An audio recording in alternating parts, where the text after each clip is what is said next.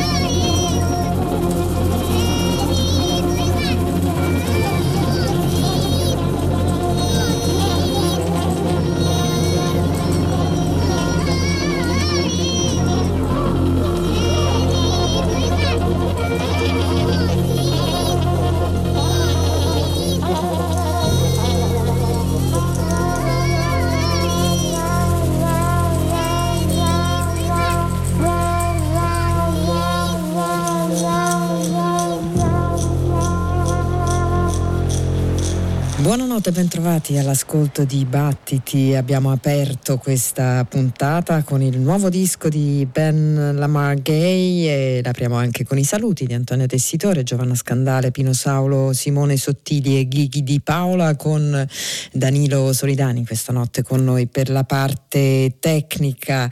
Un gran bel disco eh, uscito mm, il 19 novembre, noi in verità lo abbiamo già ascoltato in anteprima prima, fino a ottobre, nello speciale che abbiamo dedicato alla International Anthem, una etichetta che negli ultimi anni si è imposta proprio come una delle realtà eh, produttive editoriali più eh, interessanti in ambito internazionale. Lo abbiamo fatto con un'intervista al fondatore della label Scott McNeese, ritrovate questa puntata come eh, quasi tutte le altre sul sito battiti.rai.it mentre se volete scriverci potete farlo attraverso l'indirizzo mail battiti.rai.it e ci trovate su Facebook come Battiti Radio 3. E allora Ben Lamar Gay per questo lavoro, il multistrumentista americano ha scritto un testo che racconta eh, le ragioni, eh, le esperienze, le intenzioni che sono alla radice del disco, le trovate trovate se andate sulla pagina Bandcamp del disco. Tra queste ragioni c'è sicuramente il desiderio di eh, passare le informazioni alle generazioni future, di farlo attraverso la musica e in particolare attraverso il ritmo. Eh, questa idea di eh, passare le informazioni alle nuove generazioni, questa idea di eh, continuum è un concetto che è alla base del lavoro che da molti decenni eh, fa la AACM nella città di Chicago e non solo, l'Associazione per lo sviluppo dei musicisti creativi, una realtà storica che continua a vivere attraverso diversi musicisti, tra cui i tre componenti del gruppo Artifacts, ovvero Tomika Reed, Nicole Mitchell e Mike Reed.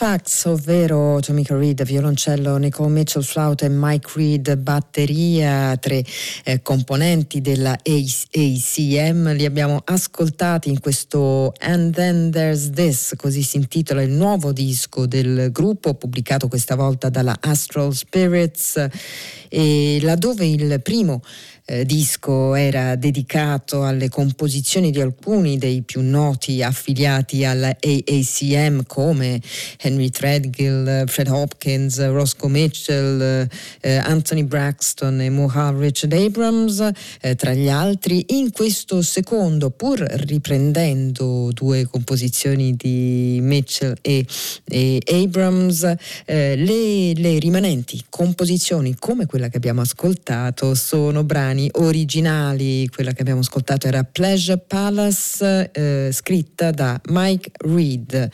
E ora rimaniamo legati alla città di Chicago eh, con il nuovo disco del batterista produttore Makaya McCraven che ha scavato eh, nel, nel ricco catalogo dell'etichetta Blue Note per restituire una sua rielaborazione di alcune composizioni appunto legate ad artisti eh, dell'etichetta. Quella che ascoltiamo è quella che apre l'album intitolato Deciphering the Message il brano scritto da Hank Mobley è A Slice of the Top.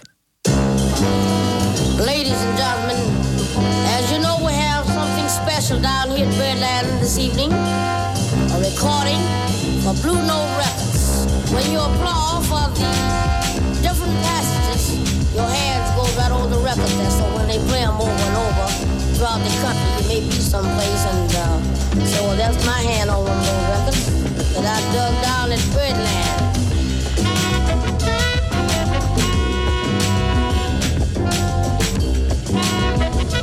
That I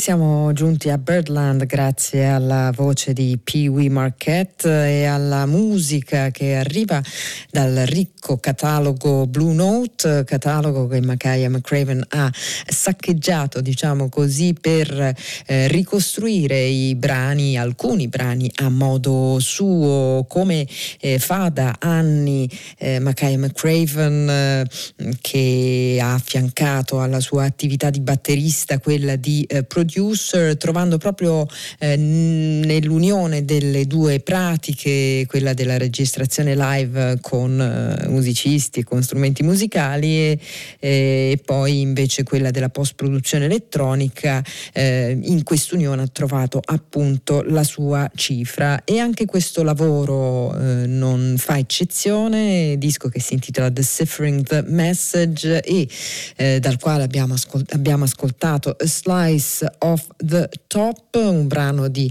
Hank Mobley. E ora ritorniamo sempre a Birdland con la voce di Pee Wee Marquette per questa versione di Tranquility.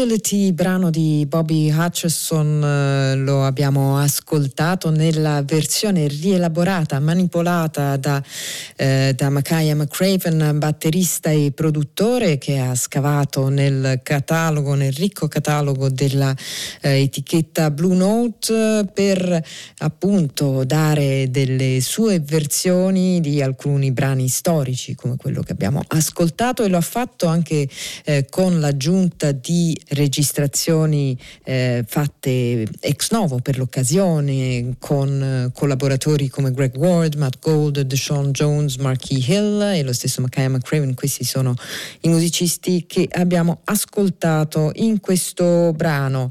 Un disco, eh, questo pubblicato dalla Blue Note intitolato Deciphering the Message, realizzato quindi a strati, così come a strati è stato realizzato il nuovo disco della batteria batterista Maria Portugal, batterista eh, brasiliana eh, che ha eh, pubblicato questo Erosao, Erosione eh, con ehm, tre passi successivi, tre strati appunto, quello del materiale eh, che lei ha scritto, delle canzoni che ha scritto, quello delle improvvisazioni che insieme ad alcuni eh, collaboratori ha realizzato in studio proprio a partire da questo materiale e infine la sua manipolazione elettronica realizzata a posteriori. Ne è uscito veramente un lavoro molto interessante noi ve lo proponiamo qui a Battiti, questa è Maria Portugal.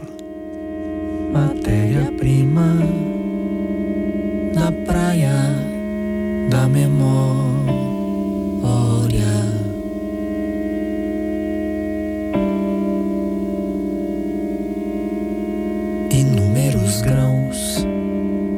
serão necessários para refazer a praia.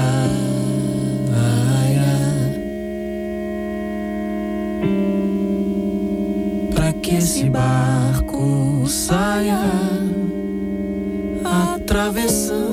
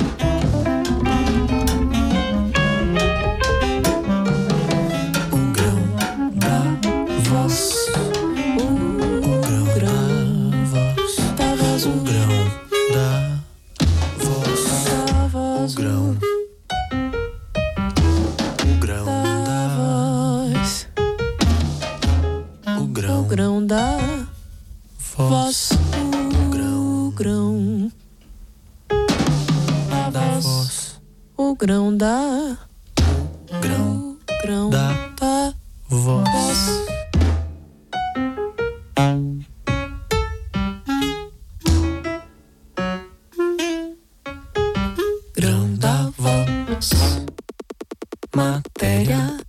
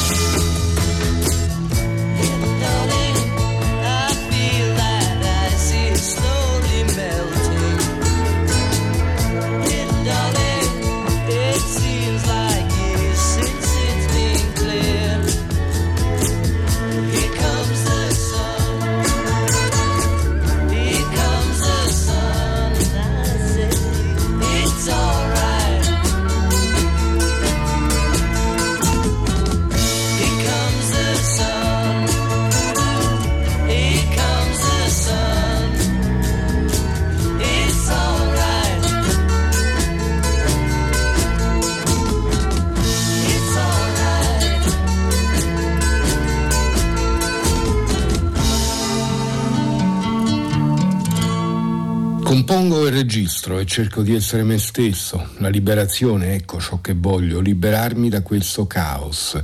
Essere vivi ha l'unico scopo di migliorarsi, è davvero questa la mia unica ambizione, tutto il resto è secondario. Sono le parole di George Harrison, eh, il Beatle più tranquillo, quello che destava meno scalpore, soprattutto agli inizi, parole che troviamo a quarta di copertina di questo volume a lui dedicato dal titolo What is Life? Incontri e interviste, un volume a cura di Ashley Kahn con la traduzione in Seba Pezzani di cui parliamo questa notte, in questa porzione di notte qui a Battiti, unitamente ad altri due libri, anch'essi dedicati a grandi figure del rock come Bob Dylan e eh, Nick Cave sono tre libri che hanno in comune anche il fatto di essere pubblicati dalla stessa casa editrice, ovvero dal saggiatore, che da anni si dedica con puntualità e con grande pertinenza al, al mondo della musica, con felicissime incursioni in ambito jazz, ricordiamo per esempio i volumi di Claudio Sessa, ma anche quelli dello stesso Ashley Kahn.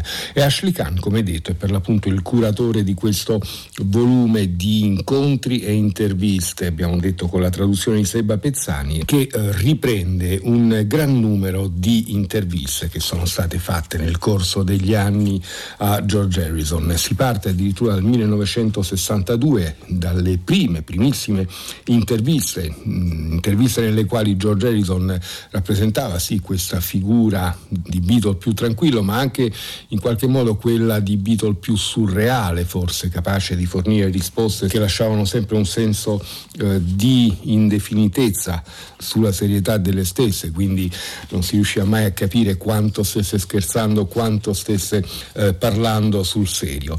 E quindi una, c'è una prima parte piuttosto ampia che è tutta legata all'attività dei Beatles, eh, che vede appunto varie interviste pubblicate su varie riviste specializzate o meno. Ci sono anche poi in mezzo eh, interviste radiofoniche, ci sono delle conversazioni che riguardano in buona buona parte anche il periodo della conversione spirituale di George Harrison. Scrive Ashley Kahn, fin dagli esordi rispetto ai suoi compagni, Harrison fu più riflessivo e sincero, come dimostra questa raccolta di interviste, articoli e dichiarazioni. Ironicamente, What is Life rivela pure che nel periodo in cui gli venne affibbiata tale etichetta fu incaricato di fare da portavoce del gruppo, intervistando i suoi compagni per il programma radiofonico della BBC Public Ear nel 1960. 1964, oppure tenendo una rubrica sul Daily Express di Manchester. Harrison si faceva valere tra gli sfottò di gruppo in cui i Beatles eccellevano, snocciolando battute che facevano ridere a crepapelle gli altri tre e i suoi fan. La sua prima linea difensiva era l'umorismo, ancora più della fama o della spiritualità. E a proposito del, della sua ricerca spirituale, eh, scrive ancora Ashley Kahn, Harrison rese quella ricerca vibrante e vera per un'intera generazione, rese la musica pop uno strumento di esplorazione spirituale e di consapevolezza del divino. Bilanciò la sua ricerca interiore con una carriera solista comprensiva di tutto ciò che ci si sarebbe aspettati da una rock star tra gli anni 70 e 90, album, collaborazioni e concerti con band stellari. Scrisse libri e si gettò nell'industria cinematografica, sfuggì pure alle aspettative, sviluppando un'avversione per le tournée e preferendo per molti anni starsene a casa e occuparsi di giardinaggio. E eh, sintetizzando eh, le interviste, le moltissime interviste che troviamo in questo volume, Ashley Khan dice il filo conduttore di What is Life è una grande schiettezza, risponde all'età di 24 anni sulla televisione britannica, risponde apertamente a domande riguardo al successo e alla ricchezza. Una volta che i soldi furono a nostra disposizione ci rendemmo conto che i soldi non erano la risposta, disse. E fu davvero una gran cosa, continuò George Harrison, perché comprendemmo che la risposta non era quella, continuava a mancarci qualcosa. In questo, in questo libro troviamo ancora anche sovrapposizioni, perché capita spessissimo, nel caso delle rockstar soprattutto, che le domande siano le stesse e tanto più capita per un eh, personaggio come George Harrison, quindi sono inevitabili una gran quantità di domande domande sul, sui Beatles, sulle possibilità che i Beatles si eh, riformassero, ma eh, George Harrison, va detto, risponde sempre con una certa eh, pacatezza, ma, ma, fondamentalmente anche con molta eh, serietà, senza mai vestire i panni della, della rock star che vuole a tutti i costi stupire.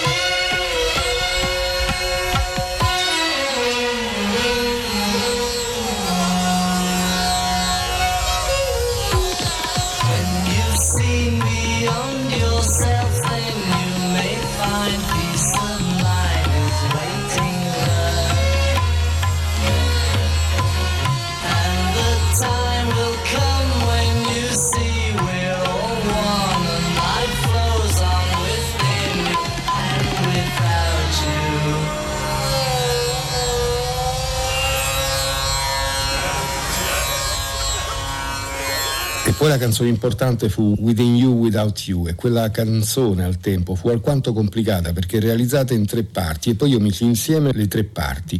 C'era una parte strumentale sostanzialmente in cinque quarti, una cosa davvero insolita.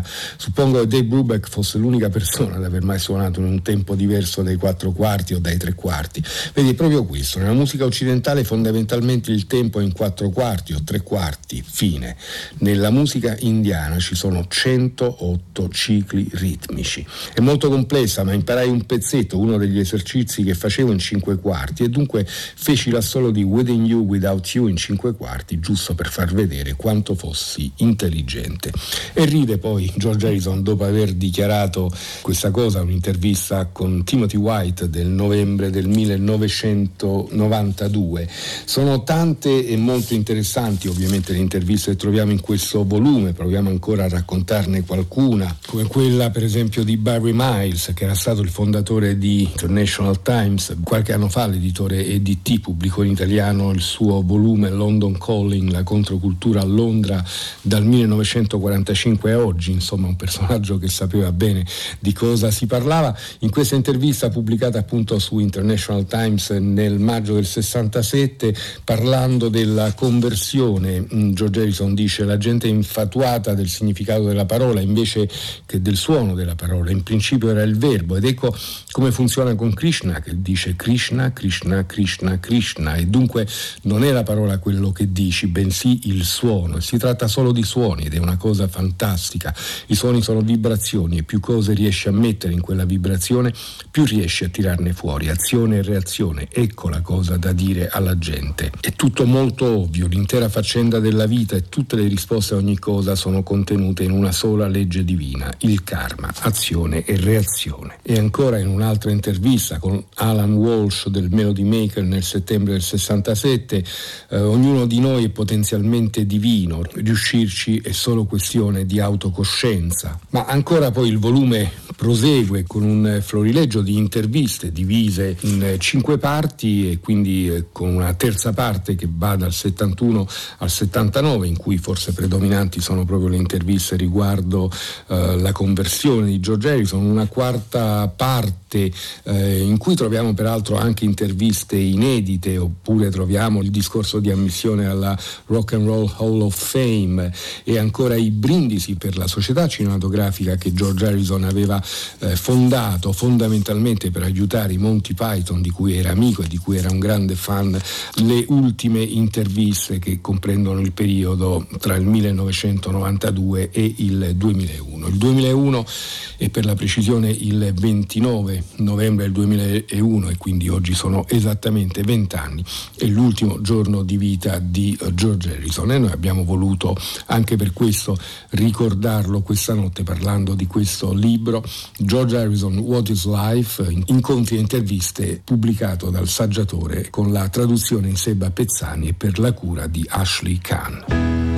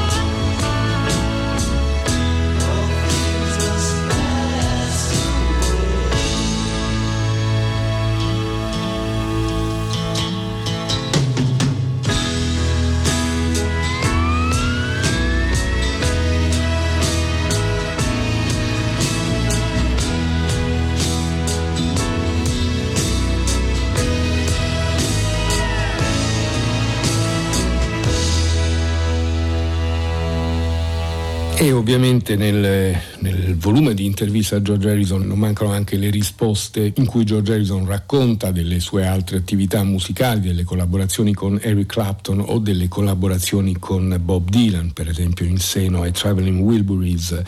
Ed è proprio riferito a Bob Dylan il libro di cui ci accingiamo a parlare adesso, anche in questo caso si tratta di interviste, l'editore è sempre il saggiatore, Bob Dylan Like a Rolling Stone, interviste con la traduzione di Camilla Pieretti. La cura è di Jeff Berger che mette subito in discussione un paradosso. Scrive cercando su Google Bob Dylan rilascia pochissime interviste, emergono decine di articoli che sostengono in maniera più o meno analoga lo stesso concetto. Bob Dylan non si fa intervistare. Uh, c'è una sorta di leggenda metropolitana che dipinge il musicista come schivo, riservato, persino scontroso. Ma sostiene Jeff Berger, in realtà eh, Dylan eh, non ha mai amato avere rapporti continuativi, ma ha fatto nel corso della carriera tante conferenze, ha partecipato a programmi radiofonici, televisivi, ha parlato con tanti giornalisti e scrittori. E forse tutto sommato in questo volume, anch'esso disposto in maniera cronologica, possiamo trovare non solo le tante facce di un personaggio che ha sempre, forse anche giocato a essere multiforme, a contenere moltitudini come ha cantato più di recente, riprendendo un verso di Walt Whitman, e appunto sono le sue tante facce che vengono alla luce in questo volume, forse eh, agli inizi soprattutto giocava ancora di più a fare lo scontroso, a fare la persona eh, che eh, rendeva la vita difficile a ogni intervistatore, ma anche in questo caso bisogna tener conto di quanto può essere pesante, lo diciamo ovviamente con, con le virgolette, quanto può essere pesante per un musicista sentirsi ripetere sempre le stesse domande, quanto forse sia anche una questione di sopravvivenza, quella di eludere certe domande e giocare con queste domande dando risposte fuorvianti. Comunque eh, il volume inizia con eh, gli appunti di Izzy Young, che era stato il fondatore del Folklore Center del Greenwich Village e quindi aveva perfettamente il polso della situazione eh, riguardo alla, alla, scena folk eh, americana e newyorkese e da una, da una registrazione, da una conversazione proprio con Izzy Young e con eh, Pete Seeger, Sis Cunningham e, e, Jill Turner nel 1962. Sembra si tratti di una registrazione che in effetti non è mai stata eh, trasmessa Pete Seeger invita Bob Dylan a cantare, dice perché di tutte le persone che ho ascoltato in America sembra essere il più prolifico. E Izzy Young sostiene le canzoni di Bob Dylan spesso mi fanno pensare che sia una specie di mimo del folk, sa imitare chiunque e tutti i concetti di attualità vengono filtrati e resi in forma poetica. E dice ancora a proposito delle sue canzoni che sono canzoni folk moderne che sfruttano i concetti della psicologia freudiana del XX secolo. E Bob Dylan a un certo punto suona un, un brano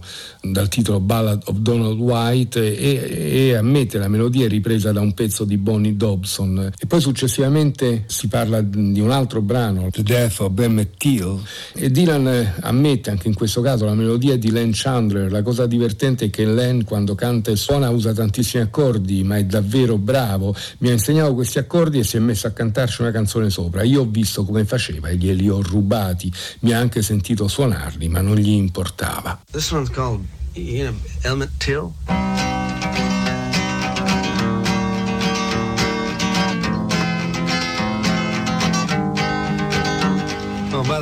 Melody here, excuse me, the melody is, t- I stole a melody from Len Chandler. And he, uh, he's, he's, a, he's a funny guy. He's a, he's a folk singing guy. He uses a lot of funny chords, you know, when he plays. And he's, I was getting to want me to use these some of these chords. You know, he's trying to teach you new chords all the time. Well, he played me this one. He says, "Don't those chords sound nice?" you know? I said, "Yeah, they sure do." You know, and so I stole it. I stole the whole thing. that was his first mistake. yeah.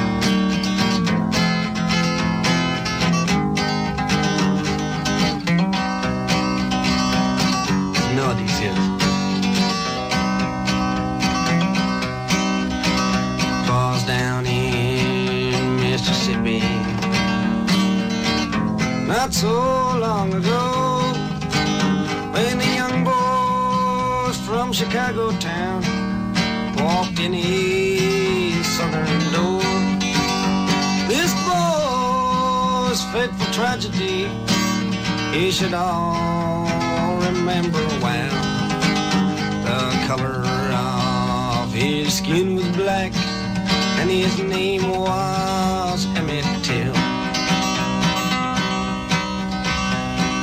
Men they dragged him to a barn, and there they beat him up.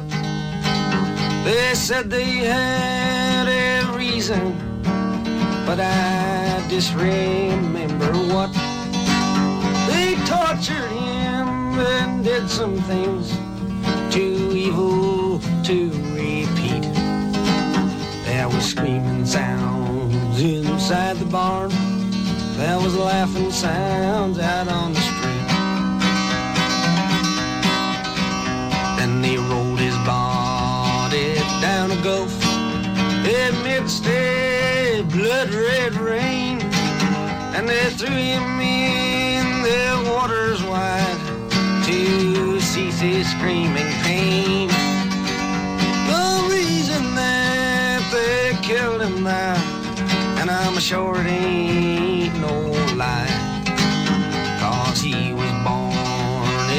skinned boy. He was born to die. And then to stop the United States of yelling for a trial. Two brothers, they confessed that they had killed poor Emmett Till. But on the jury, there were men had helped the brothers commit this awful crime. And so this trial was a mockery, but nobody seemed to mind. I saw the morning papers, but I could not bear to see the smiling brothers walking down the courthouse stairs. Oh, the jury found them innocent, and the brothers they went free. While Emmett's bodies float the foam of a Jim Crow southern sea. If you can't speak out against this kind of thing, a crime that's so unjust, your eyes are filled with dead man's clay, and your ears must be filled with dust. Your arms and legs, they must be in shackles and chains, and your mind, it must cease to flow. For you to let our human race fall down so god awful This song is just a reminder to remind your fellow man that this kind of thing still lives today, and that ghost road Ku Klux Klan. But if all us folks that thinks alike, if we'd give all we could give, we could make this great land of ours a greater place to live.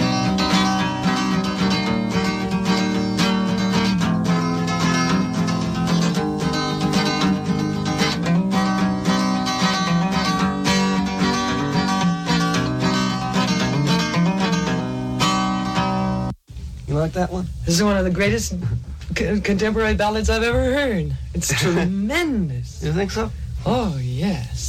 Insomma, la questione del furto da parte di Dylan è stata dibattuta in più occasioni. Noi stessi abbiamo dedicato una puntata intera a Bob Dylan un po' di tempo fa, cercando proprio di raccontare alcune delle sue ispirazioni, alcuni dei suoi tanti furti, sia, di, sia a livello di testi che a livello eh, di musiche, e i tanti omaggi che poi gli sono stati resi da tanti musicisti nel corso degli anni. Oltre alle interviste complete, troviamo poi un certo numero di brevi brevi estratti da altre interviste, per esempio Dylan che costruisce il suo mito raccontando sulla sua presunta fuga da casa a dieci anni, sembra che a me non importasse niente che me ne fossi andato eh, perché non ricordo abbiano detto niente. E poi ancora suonavo la chitarra già da quando avevo dieci anni per cui mi sono detto beh forse questo è quello che so fare.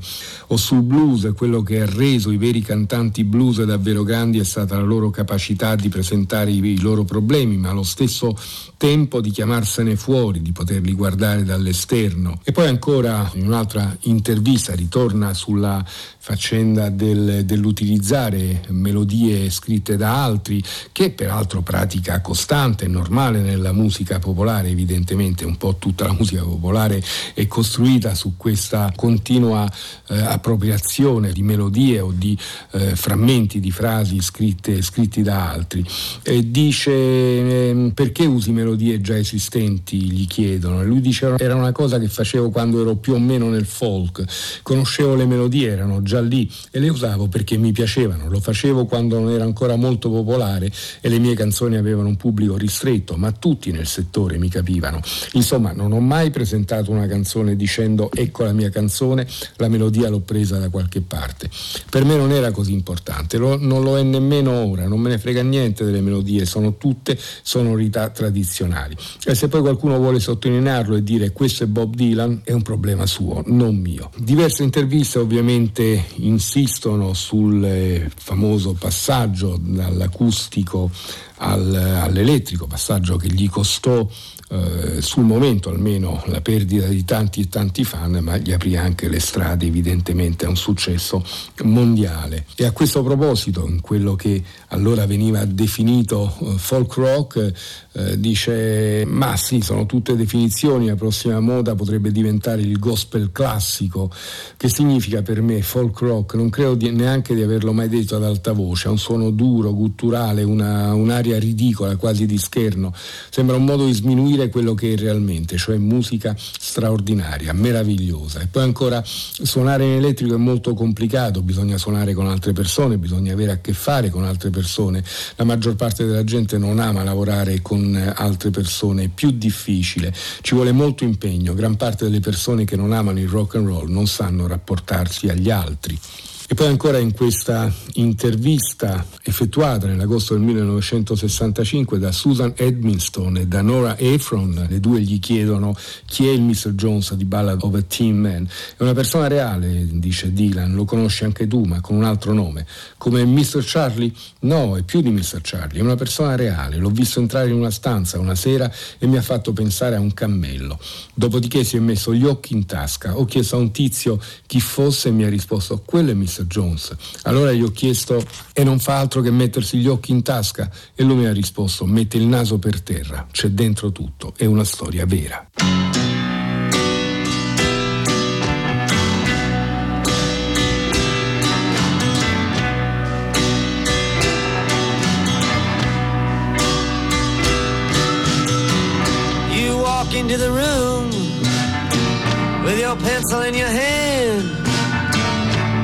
Somebody naked and you. You say who is that man? You try so hard but you don't understand just what you will say when you get home. Because something is happening here but you don't know what it is. Do you Mr. Jones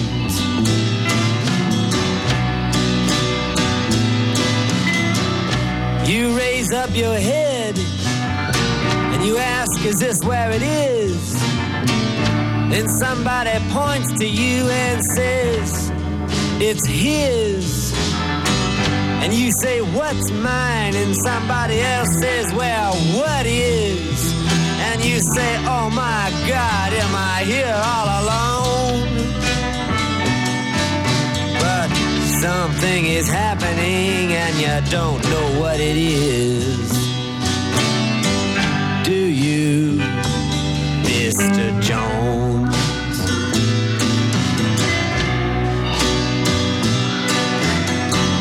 You hand in your ticket and you go watch the geek who immediately walks up to you when he hears you speak says, How does it feel to be such a freak? And you say, Impossible, as he hands you a bone. And something is happening here, but you don't know what it is.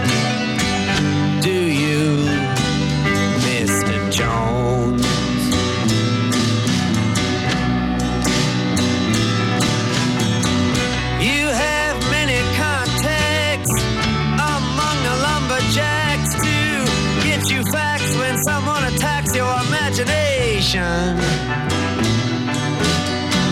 But nobody has any respect. Anyway, they already expect you to all give a check to tax deductible charity organization. Ah, You've been with the professors and they've all liked your looks.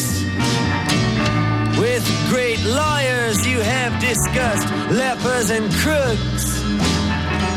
You've been through all of F. Scott Fitzgerald's books. You're very well read, it's well known. But something is happening here and you don't know what it is. Do you, Mr. Jones?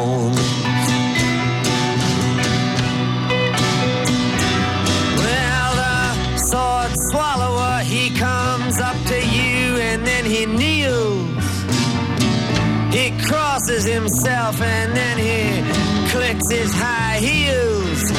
And without further notice, he asks you how it feels. And he says, Here is your throat back. Thanks for the loan.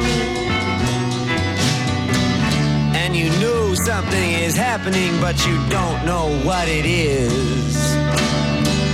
Do you, Mr. Jones?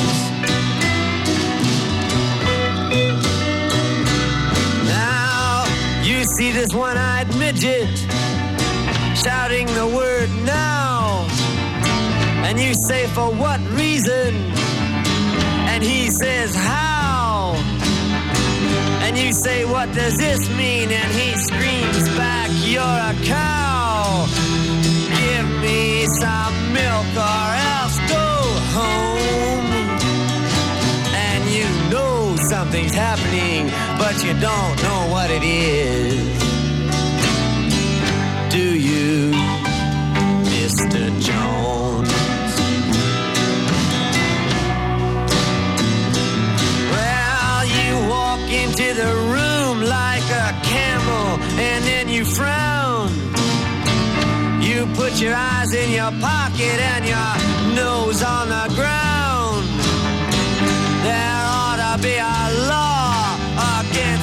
Coming around. You should be made to wear earphones. Cause something is happening and you don't know what it is.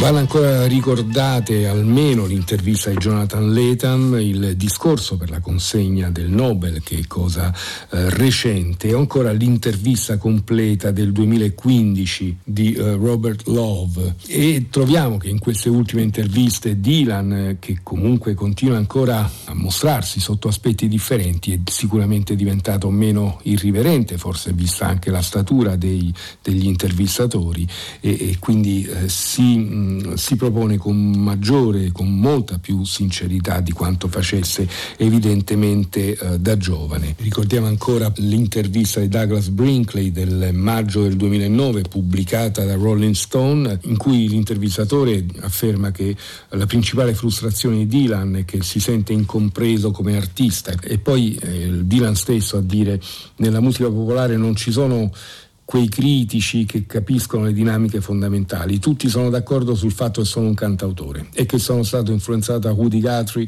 e ho cantato canzoni di protesta, poi brani rock and roll, poi canzoni religiose, almeno per un periodo, ma non è altro che uno stereotipo, una creazione dei media che è impossibile da evitare per un personaggio pubblico. E forse potremmo chiudere questo veloce resoconto di questo libro, Bob Dylan Like a Rolling Stone, interviste con la traduzione di Camilla Pieretti e la cura di Jeff Barger, con una affermazione dello stesso Dylan che proviene da una conferenza stampa del 1965. Non sono un reporter, non sono un giornalista o roba del genere, non sono nemmeno un filosofo, per cui non ne ho idea. Posso, penso possa esserci qualcuno che lo sa, ma non credo di essere io. Quando ci sono troppe persone che parlano della stessa cosa, si finisce per fare confusione. Tutti mi chiedono perché sono così popolare, me lo chiedono tutti, per cui immagino che ne parlino, quindi preferirei tenermene fuori e facilitargli le cose. Se poi trovano la risposta, spero che me la dicano.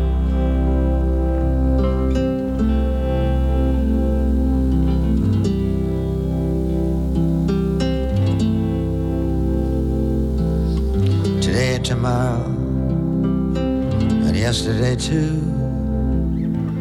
The flowers are dying like all things do. Follow me close, I'm going to Berlin, Ali.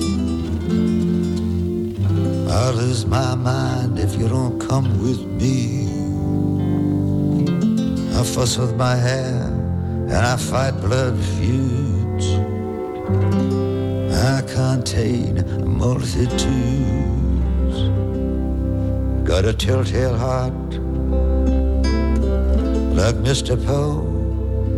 Got skeletons in the walls of people you know. I'll drink to the truth and the things we said. I'll drink to the man that shares your bed. I paint landscapes and I paint dudes. I contain multitudes. Red Cadillac and a black mustache. Rings on my fingers that sparkle and flash. Tell me what's next. What shall we do? Half my soul, baby, belongs to you. Oh, well, can I frolic with all the young dudes? I contain a multitudes. I'm just like Aunt Frank, like Indiana Jones, and them British bad boys, the Rolling Stones. I go right to the edge. I go right to the end. I go right where all things lost are made good again. I sing the songs of experience like William Blake. I've no apologies to make. Everything's flowing all at the same time. I live on a boulevard of crime. I drive fast cars and I eat fast foods. I contain multitudes. Pink pedal pushers, red blue jeans, all the pretty maids and all the old queens all the old queens from all my past lives. I carry four pistols and two large knives. I'm a man of contradictions. I'm a man of many moods. I contain multitudes. You greedy old wolf, I'll show you my heart, but not all of it. Only the hateful parts. I'll sell you down the river. I put a price on your head. What more can I tell you? I sleep with life and death in the same bed. Get lost, madam. Get up off my knee. Keep your mouth away from me. I'll keep the path open, the path in my mind. I see to it that there's no love left behind. I play Beethoven sonatas, Chopin's preludes. I contain multitudes.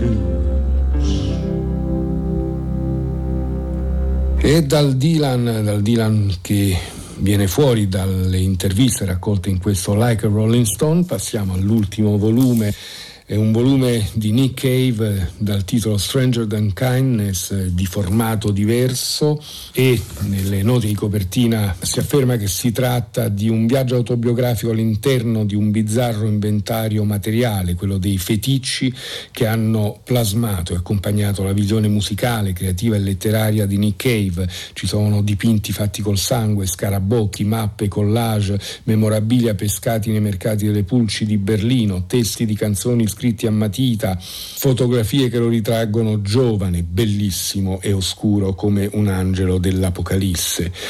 Come nascono le canzoni di Nick Cave? Questa è una sorta di autobiografia appunto per immagini e per reperti che è stata in realtà una mostra Stranger Than Kindness The Nick Cave Exhibition che è stata inaugurata tra il marzo e l'ottobre del 2020 a Copenaghen.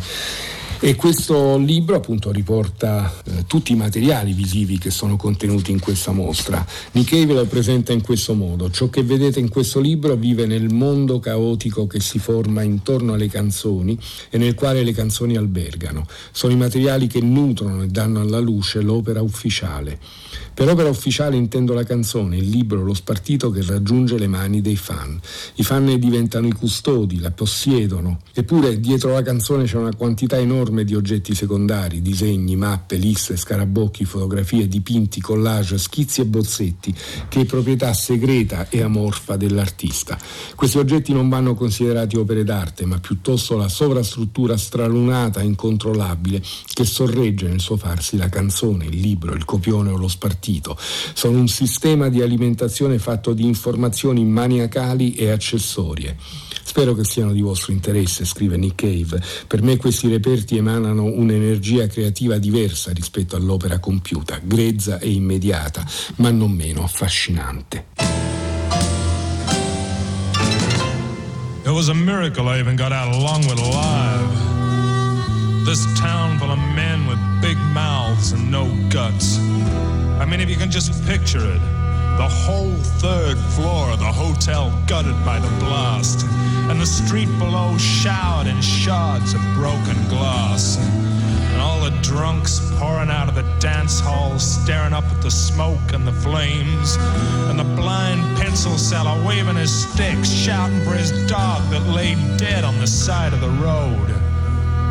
And me, if you can believe this, at the wheel of the car, closing my eyes and actually praying, not to God above, but to you, sin.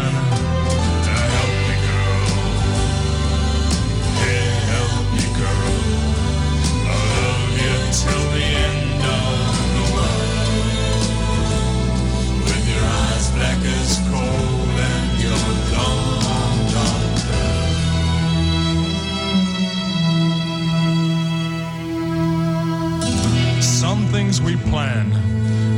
Sit and we invent and we plot and cook up. Others are works of inspiration, of poetry. And it was this genius hand that pushed me up the hotel stairs to say my last goodbye to a hair white as snow and her pale blue eyes. Saying, I gotta go, I gotta go. The bomb and the bread basket are ready to blow. In this town of men with big mouths and no guts. The pencil seller's dog spooked by the explosion, leaping under my wheels as I careered out of Longwood on my way to you, waiting in your dress, in your dress of blue. I said, thank you,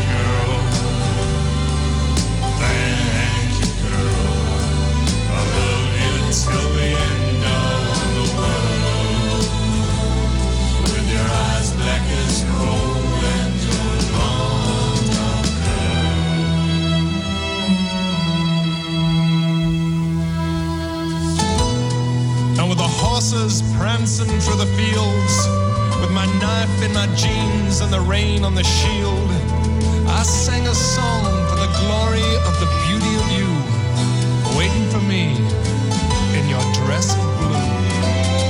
Thank you, girl. Thank you, girl. I love you till the end of the world. With your eyes black as coal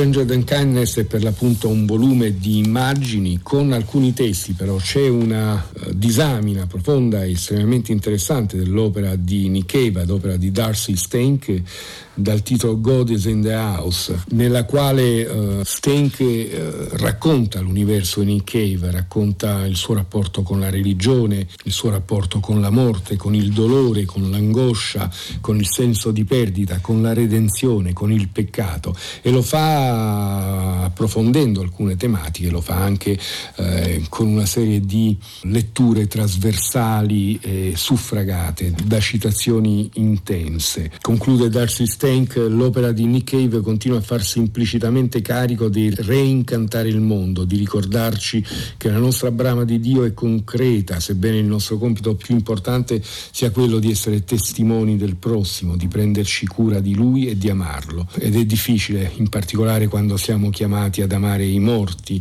L'appello di Cave all'immaginazione, alla creatività, al suono delle sfere celesti o a ciò che chiamiamo musica. L'equilibrio tra bellezza e sofferenza nelle sue canzoni più recenti mi ricorda il reliquiario di un santo eh, che vidi al Metropolitan Museum, una piccola cappella in raffinata filigrana d'oro ornata di brillanti blu e rossi. No wild black trees in a field of frost.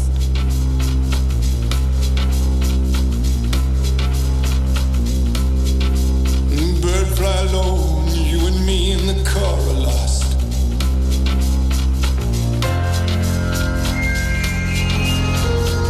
Take a wrong turn somewhere.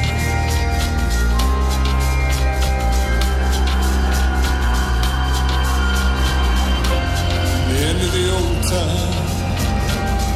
The of the old time for sure.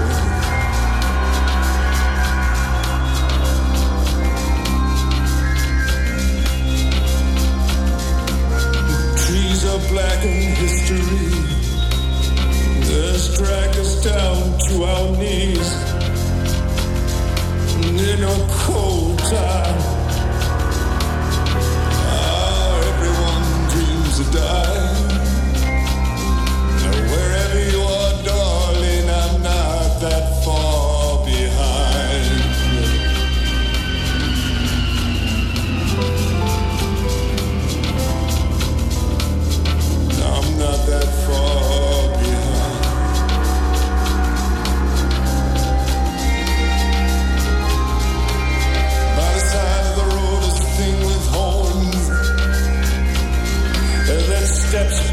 Reason a child is born.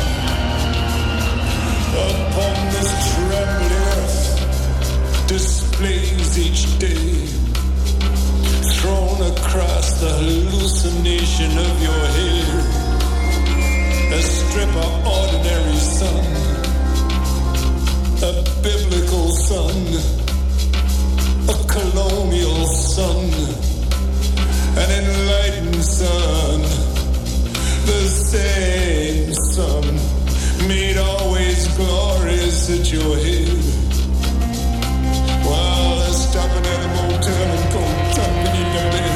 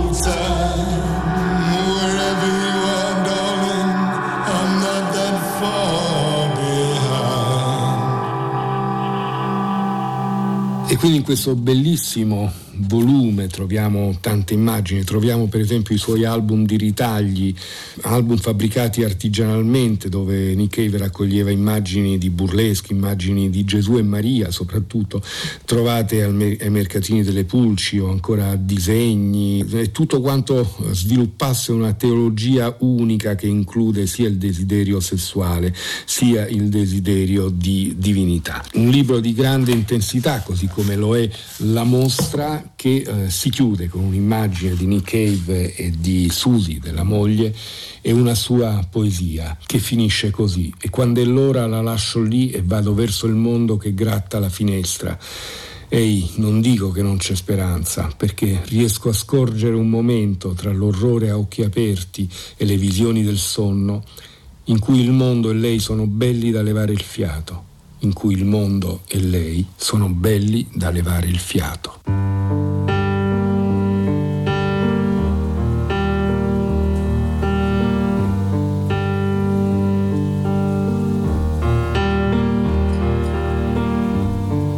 stranger than kindness, bottled light from hotels, spilling everything. Wet hand from the volcano sobers your skin.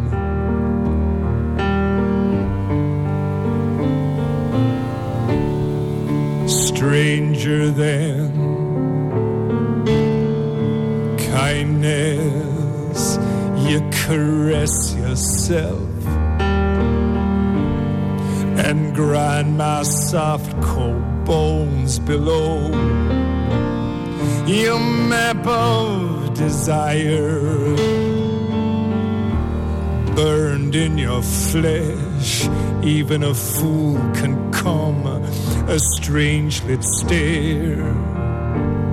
Find a rope hanging there, stranger than kindness. Rain like heaven's hair. There is no home, there is no bread. We sit at the gate and scratch the gaunt fruit of passion.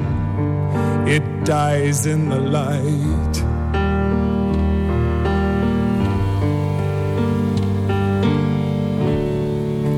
Stranger than kindness, your sleeping hands. They journey, they loiter stranger than kindness. You hold me so carelessly close. Tell me I'm dirty. I'm a stranger.